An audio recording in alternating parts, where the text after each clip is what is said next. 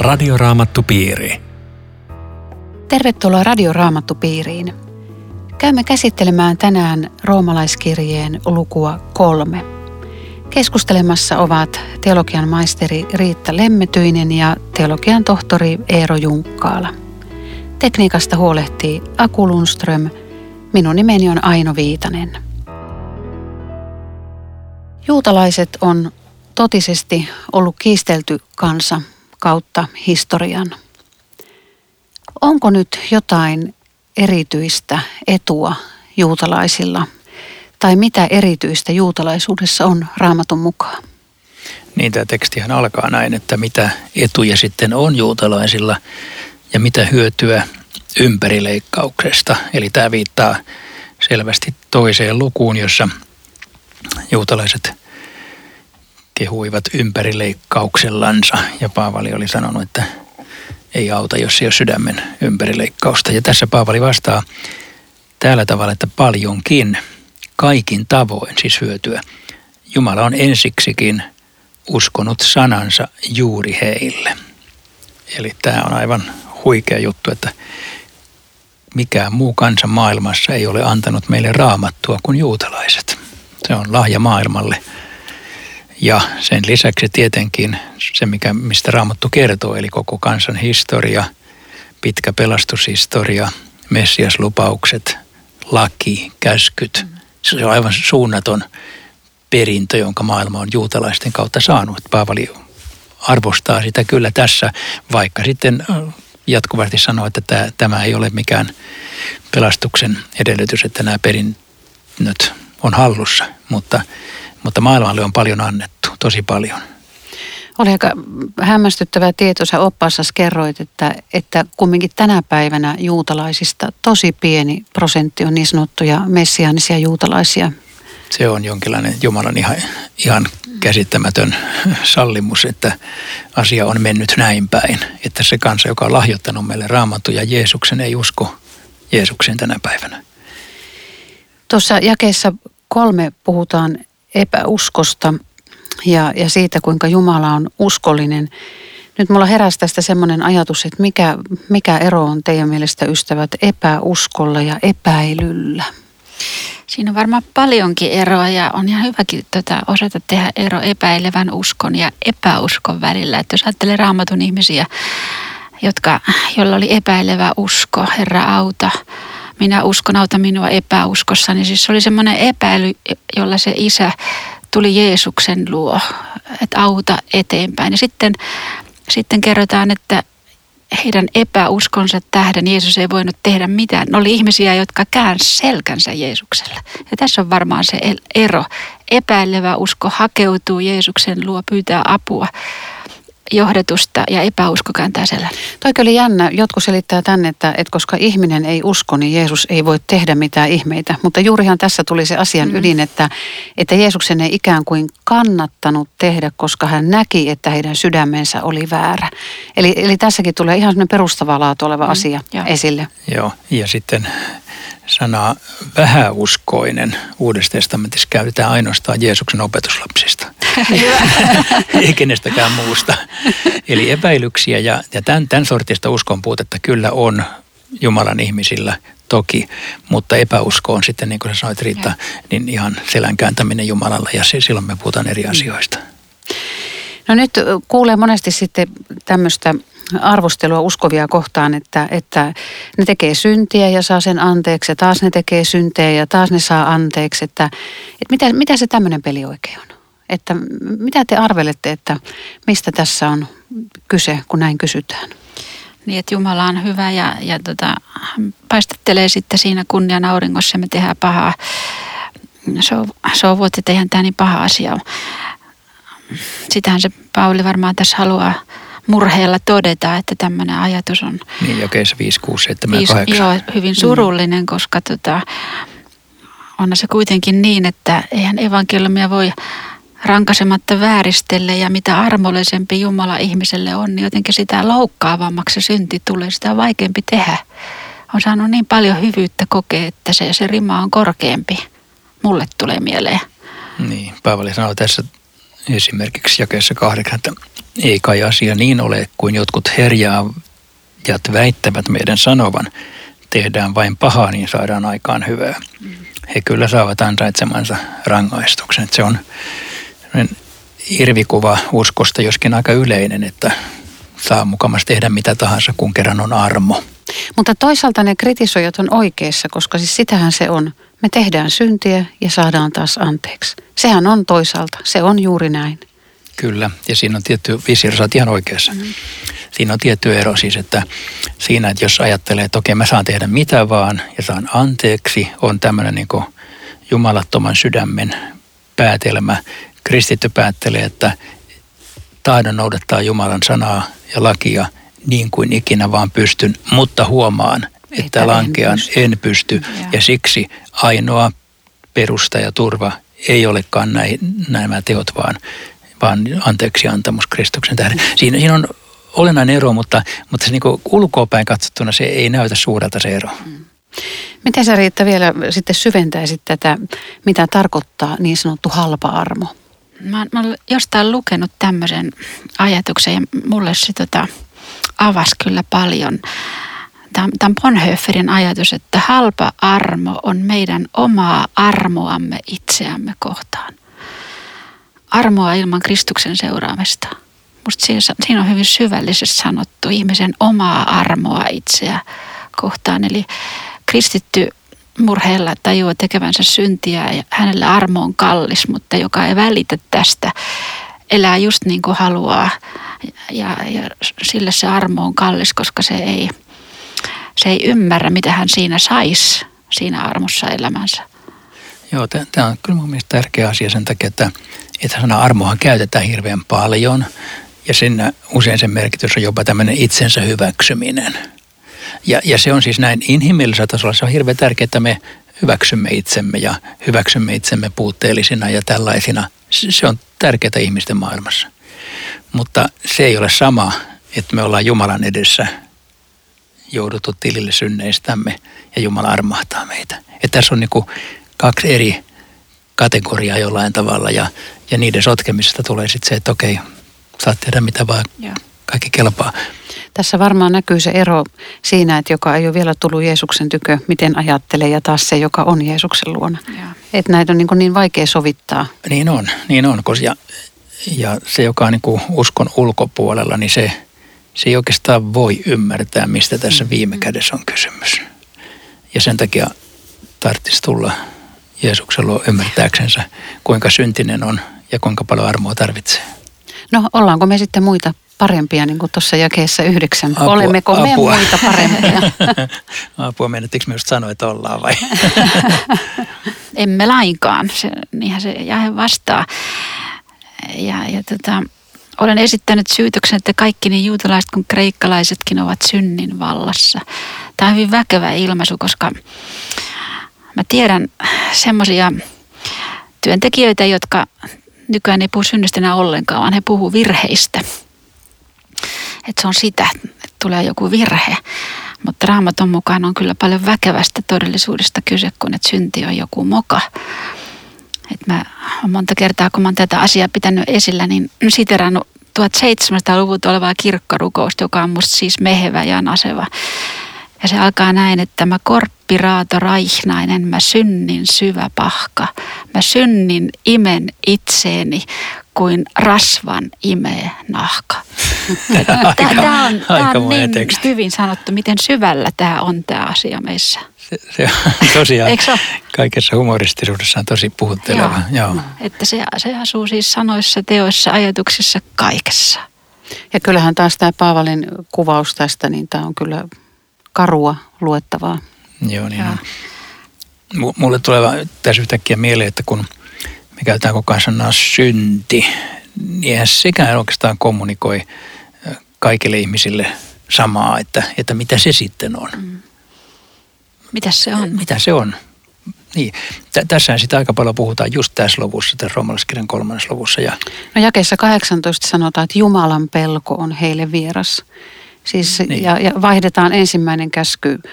Ei pidetä ainoa oikeaa Jumalaa Jumalana, eikä häntä kiitetä, vaan valitaan niitä epäjumalia ja mennään omaa tietä. Aivan, se on ihan olennaista. Siis niin kuin se, tavallaan se perussynti, Ja. että, että koska en välitä Jumalasta. Niin silloin voidaan sanoa, että koko elämän suunta on väärä. Koko elämän suunta on siinä mielessä syntiä, vaikka, vaikka ihminen ei tietoisesti aktiivisesti sitä tekiskään, mutta on väärällä tiellä. Tämähän on aika, aika järkkö analyysi jokaisesta ihmisestä. Tämä, mitä, mitä meissä asuu, ei ole yhtään vanhuskasta. Siis se tarkoittaa sitä, että ei ole olemassa sellaista ihmistä, joka tekisi elämässään vain hyvää. Kerta kaikkia ei ole. Mä muistan edesmeneltä Lehtisen Kalevilta, mä oon saanut tämmöisen oivalluksen, että ihmisestä ei tule syntistä sen takia, että hän tekee jonkun teon, vaan hän tekee sen teon sen takia, että hän on lähtökohtaisesti syntinen. Joo. Joo, ja tällöin, tästähän me käytetään sanaa perisynti, joka sana on myöskin vieras nykypäivänä monelle, mutta tarkoittaa, että olemme jo syntymästään synnin alaisia. Kaikki on samalla viivalla. Mm. Joo, tämä on kova teksti. Kaikki ovat luopuneet, kaikki käyneet kelvottomaksi. Ei ole ketään, joka tekee hyvää, ei ainoata. Kyllähän tämä maailmassa hyvän tekemistä näkyy, mutta, mutta niin kuin tässä valossa. No jakeet 19 ja 20 on, on tärkeitä. Voitko sä Eero lukea meille noin? Me tiedämme, että lainsanat kohdistuvat niihin, joilla on laki. Näin ei kukaan voi väittää vastaan, vaan koko maailma joutuu Jumalan tuomion alaiseksi. Eihän yksikään ihminen tule Jumalan edessä vanhurskaaksi lain käskyjä noudattamalla. Lain tehtävänä on opettaa tuntemaan, mitä synti on. Siinä on sanottu paljon. Siinä on sanottu niin kuin tämä lain toinen tehtävä. Että jos me edellisen luvun yhteydessä puhuttiin lain ensimmäisestä tehtävästä, että se näyttää meille oikean tien ja täyttämällä lain käskyjä me saamme hyvän, hyvän elämän taikka vältymme monesta pahasta, niin tässä tulee lain toinen tehtävä, että sen tehtävän opettaa tuntemaan, mitä synti on. Eli se on peili, joka pannaan meidän eteemme, että siitä näet itsesi. Eli lakia kannattaa opettaa, koska sillä on hyvät perustehtävät sillä lailla. No pitäisikö, jos ajatellaan niin kuin tähän päivään sitä ja, ja vanhempiin ja lapsiin, niin, niin eikö vanhempien ja kasvattienkin tulisi kertoa lapsille, mikä on oikein ja väärin? Ja eikö pappien kirkoissa pitäisi julistaa tätä ihan, ihan samaa? Mitä mieltä oot? Mitä tästä herää? Varmaankin. Mutta tota, tässä mennään nyt sitten siihen kysymykseen, että mitä, mitä pitää julistaa. Että evankeliumihan meidän pitäisi ennen muuta julistaa, eikö niin? Niin, meidän pitäisi julistaa lakia ja evankeliumia, mutta tämä lain julistaminen on hirveän vaikeaa. Mä siis julistajana sanon, että se on tosi vaikeaa. Miten siis puhua sillä tavalla, että ei ylipäätänsä moralisoi ja hauku ihmisiä, vaan että sanoisi semmoisia asioita, jotka osuvat omaan tuntoon. Ja siellä pitäisi vielä tehdä niin, että puhuisin sen ensin itsellensä, että se osuisi mun omaan tuntoon ekaksi, jolloin mä en löysi ylhäältä käsin, niin siinä on kyllä vaikea homma. Mutta ehkä, ehkä pitäisikin julistaa just niin, niin kuin tämä 20 sanoo, ettei yksikään ihminen tule Jumalan edessä vanhuskaaksi lainkäskyjä noudattamalla. Siis Tämä sanon vähän nimimerkillä kokemuksesta tiedän, koska normaalista ajatellaan, että kun ihminen noudattaa lakia, niin hän on hyvä ihminen. Mitä enemmän noudatat lakia, sitä parempi ihmisenä olet.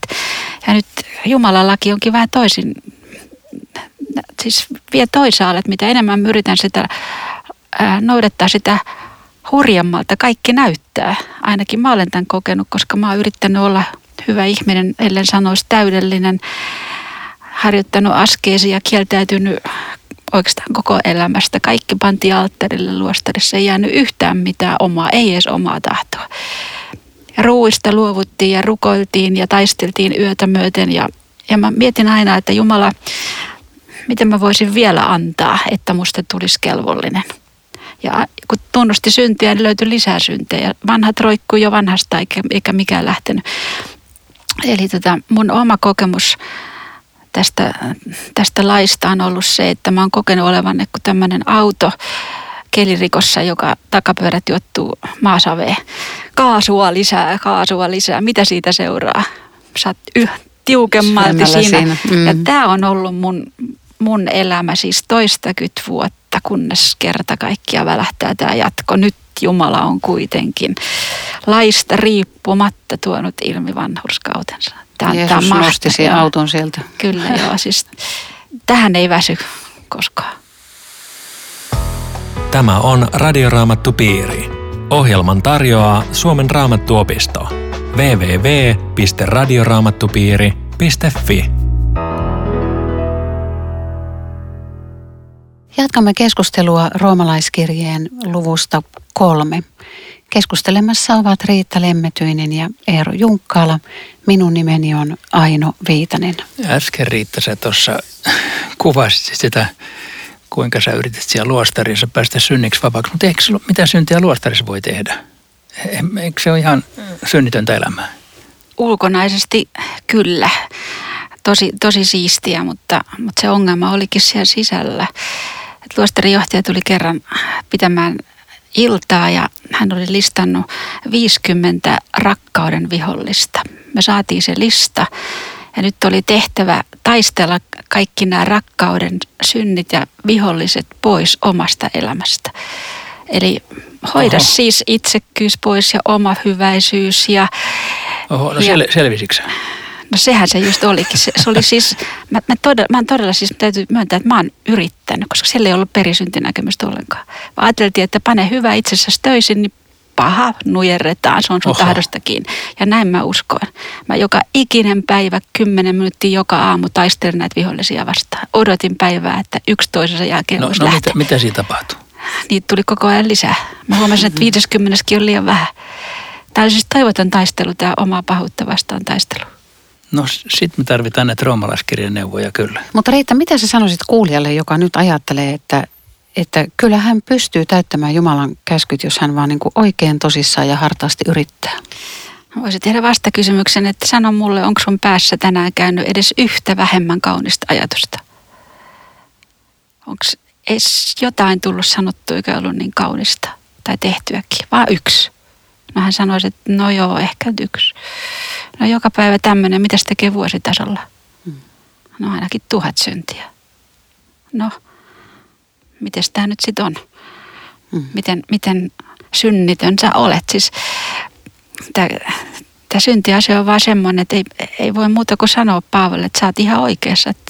Tämä on semmoinen valta, jonka voittamiseksi tarvitaan Jeesus. Ei, ei siihen ihminen pysty. No nyt tämän luvun kolme loppupuoliskolla just puhutaan tästä. Jumala on kuitenkin laista riippumatta tuonut ilmi vanhurskautensa. Ja mä luen tästä jakeesta 22 jakeeseen 25. Tämä Jumalan vanhurskaus tulee uskosta Jeesukseen Kristukseen ja sen saavat omakseen kaikki, jotka uskovat. Kaikki ovat samassa asemassa, sillä kaikki ovat tehneet syntiä ja ovat vailla Jumalan kirkkautta mutta saavat hänen armostaan lahjaksi vanhurskauden, koska Kristus Jeesus on lunastanut heidät vapaiksi. Hänet Jumala on asettanut sovitusuhriksi, hänen verensä tuo sovituksen uskossa vastaan otettavaksi. Näin Jumala on osoittanut vanhurskautensa. Pitkämielisyydessään hän jätti menneen ajan synnit rankaisematta. Tässä on kyllä ihan romalaiskirjan ydin kyllä näissä, näissä jakeissa. Et se, siis koko sitä taustaa vasten, mitä täällä on tähän saakka luettu ja, ja puhuttu ja mitä sä Riitta äsken kuvasit, niin koskettavasti, niin, niin sitä taustaa vasten yhtäkkiä tulee meidän ulkopuoleltamme jotakin, joka lahjoittaa meille kaiken, josta, josta meillä ei ole mitään mahdollisuuksia itsellämme. Ja se, se ikään kuin lahjoitetaan meille. Ota, ota siitä, tässä on sun koko pelastus tämä, siis tämä, tämä on semmoinen, tämä on niin järsyttävä asia, että tähän ei, ei siis saa tottua. Tämä pitää kuulla uudelleen ja uudelleen. Jo, jo tämä, nämä kaksi sanaa laista riippumatta, siis se tarkoittaa, että ei ole enää täyttämättömiä vaatimuksia ja maksamattomia laskuja. Ei mitään semmoista, mitä pitäisi jotain tehdä, vaan, vaan kaikki on maksettu. Ja Joo, toi oli hyvä, mitä sanoit, että täytyy kuunnella aina uudelleen ja uudelleen. Koska siis äh, kristitty tajuus, että me, tätä varten mennään sanan kuuloon, tätä varten me luetaan raamattua, me kuultaisiin tämä sanoma aina uudestaan ja uudestaan. Että Jumala lahjoittaa sulle kaiken. Ja siitähän me eletään. Me eletään siitä evankeliumista. Se on niin kuin leipä, että, että jos sä yhden Joo. kerran syöt, niin ei se, ei se riitä enää viikon päästä, sä tarvitset sitä jatkuvasti. Voisi jokainen kysy, kysyäkin itseltään, että onko tämä mulle yhä tänään ilouutinen. Että ei tähän tottu, kun puhutaan evankeliumissa niin paljon, että on vaara, että se on kuin vähän kylmä kahvi, että kyllä mä ton jo tiedän. Mutta hmm. semmoinen se ei voi olla. Tämä on aina uudelleen ja uudelleen ihmeellistä. Ja, ja ehkä sen tekee ihmeelliseksi niin kuin se, tavallaan se lain ja evankeliumin jännite, että, että lain edessä mä koko ajan niin kuin, mulla on niin kuin arka tunto, että pelastunko mä. Mutta sitten mä tarvin evankeliumin pelastut, kiitos Jumalalle, halleluja, kaikki hyvin. Mutta siinä semmoisen jännityksessä me niin kuin eletään, eletään ja, ja mitä vahvemmin me otetaan vastaan tämä armo ja Jumalan lahja, sitä syvempi lepo ja rauha meidän elämään tulee. Mikä merkitys on, Eero, sillä, että laki kymmenen sanaa annettiin syntilankemuksen jälkeen eikä ennen sitä? Niin, sen jälkeen annettiin sitten ohjeet, miten, miten syntiin langennut ihminen elää. Siinä annettiin elämän ohjeet, mutta, mutta sitten yhtä nopeasti huomattiin, että ne ei, niitä ei pystytä täyttämään. Mutta oliko se myös ehkä, ehkä sen vuoksi, että ihminen näkisi oman syntinsä? Epäilemättä, epäilemättä. Mm. No kristittykin voi olla lainorja. Miten tulisi elää, että, että uskon lahjasta ei tulisi suoritusta? Niin se jotenkin helposti muuttuu, että, että sitä ajatellaan, että no onko tämä usko nyt sitten, kun ei mitään muuta tarvitse, niin mun pitää nyt sitten uskoa. Näinkin se helposti voi mennä. Mutta että tässäkin pitää muistaa, että tämä on sitä samaa lahjapakettia, tämä usko. Sen Jumala ihmiselle antaa, synnyttää suhteen itsensä kanssa. En, en mä voi semmoista tehdä. Mutta onko mä väärässä, eikö meidän seurakunnissa ja hengellisissä järjestöissä niin ole, ole paljon tämmöisiä suorittamiseen väsyneitä kristittyjä, jotka ei ole löytänyt armoa? Joo, ja sen takia me pidetään tätä radioraamattopiiriä ja puhutaan roomalaiskirjeestä, koska se, se, vaara, se vaara on joka päiväinen. Kyllä, ja siksi me luultavasti tullaan puhumaan näissä tiistai-iloissa samoja asioita aika monta kertaa. Mm mutta se on tarkoituksellista, ainakin se on Paavalilla tarkoituksellista, joten, joten kai meillekin. Ja yritetään mielestä juuttua vielä näihin jakeisiin 24 ja 25, koska näissä nyt on avattu tätä ydintä. Tässä on tämmöisiä sanojakin, jotka on toisaalta vaikeita, tietenkin kristityn korvissa tuttuja, siis lunastus ja sovitus, uhri ja sovitus. Että mitä, mitä Minkä takia muuten sovitukseen tarvitaan verta? Se on Jumalan säätämä järjestys, jota tietenkin ihmisen, ainakin nykyaikaisen länsimäisen ihmisen on tosi vaikea käsittää. Mä oon joskus aikaisemminkin täällä kertonut, että kuinka Afrikasta tai Aasiasta käsin tämä on todella paljon helpompi ymmärtää. Koska kaikkialla ihmisten alkukantaisissa uskonnoissa, muissa uskonnoissa uhrataan veriuhreja. Eli jollain tavalla ihmisen syvällä tietoisuudessa on taju, että ei Jumala lähestytä tuolla vaan terve Jumala, kiva, että sä oot siellä, vaan että, että tarvitaan jotakin tähän välille ja siksi verenvuodatus on, on silloin sovituksen merkki. Sehän on siis vanhassa testamentissa ilmoitettu kolmannes Mooseksen kirjassa, että veri tuottaa sovituksen.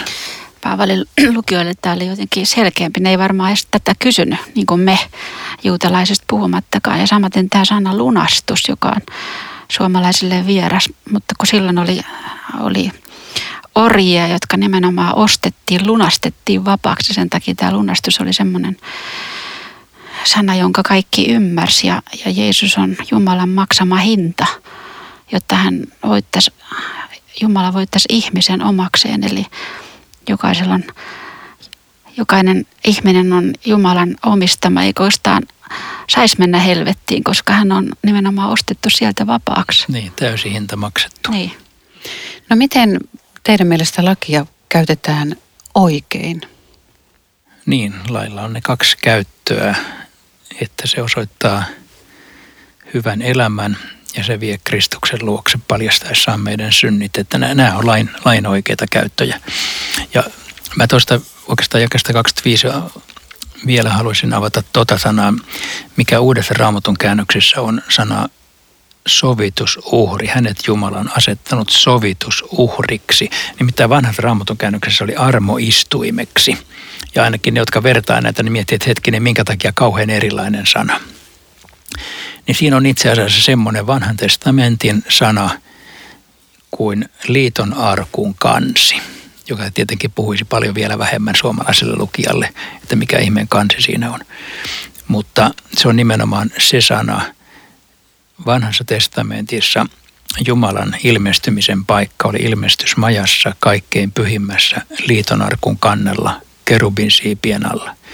Ylimmäinen pappi kerran vuodessa tuli pirskottamaan verta tähän paikkaan ja sitten siellä sanotaan kolmannen Mooseksen kerran 16. luvussa, että siinä minä ilmestyn. Ja nyt Paavali ottaa tämän kuvan, jonka jokainen juutalainen tiesi, missä Jumala kohdataan. Hänet kohdataan liitonarkun kannella. Ja Paavali sanoo, Jumala on asettanut Kristuksen liitonarkun kanneksi, armoistuimeksi, siis sovitusuhriksi. Se on hyvä käännös, toi sovitusuhri, se on ihan itse asiassa oikein hyvä käännös, koska siinä oli kysymyksessä nimenomaan uhri. Aina sä kysyt tuossa sitä uskon suorittamista. No, mutta tulee vielä semmoinenkin kysymys mieleen Eero kuunnellessa että tämä 24 ja hän korostaa sitä, että saavat hänen armostaan lahjaksi vanhurskauden ja voi olla, että se usko on senkin takia semmoinen suorit, suoritus tai voi muuttua semmoisessa, koska aikuisen ihmisen on niin hirveän vaikea ottaa lahjaa vastaan. Pitää aina ottaa se vastalahja. Et jokainen lapsi on aivan innoissaan, kun se saa jotakin, eikä se mieti, että mitäs mä nyt annan sulle takaisin. Mutta me ollaan tämmöisiä, me aikuiset, että mitäs mä annan sulle takaisin ja nyt sitten muuttuu tämä usko suorittamiseksi, kun tämä on sit se mun vastalahja muka. Mutta tekee vanhuskaaksi sen ja 26, joka uskoo Jeesukseen, että usko ei ole mikään eikä, eikä askel tällä tiellä, vaan se määrittää koko ihmisen. Radioraamattu piiri. Kiitos kaikille mukana olosta. Tässä oli kaikki tällä kerralla. Lähetä meille kysymyksiä kommentteja ja, ja ilmoittautumisia radioraamattupiiriin. Sähköposti-osoite on aino.viitanen.sro.fi tai postikortti osoite Suomen raamattuopisto PL 15 02701 Kauniainen. Laita korttiin merkintä Radioraamattupiiri. Rukoilemme. Kiitos Jeesus lahjastasi. Auta meitä niin kuin lapset ottamaan vastaan sinun lahjasi, sinun sovitusuhrisi. Auta meitä uskomaan syntimme anteeksi ja iloiten seuraamaan sinua ja noudattamaan lakia. Läheistemme parhaaksi, elämämme parhaaksi – ja Herra, kun me lankeamme, niin auta meitä pian tulemaan sinun armoistuimesi eteen. Aamen. Radioraamattupiiri. www.radioraamattupiiri.fi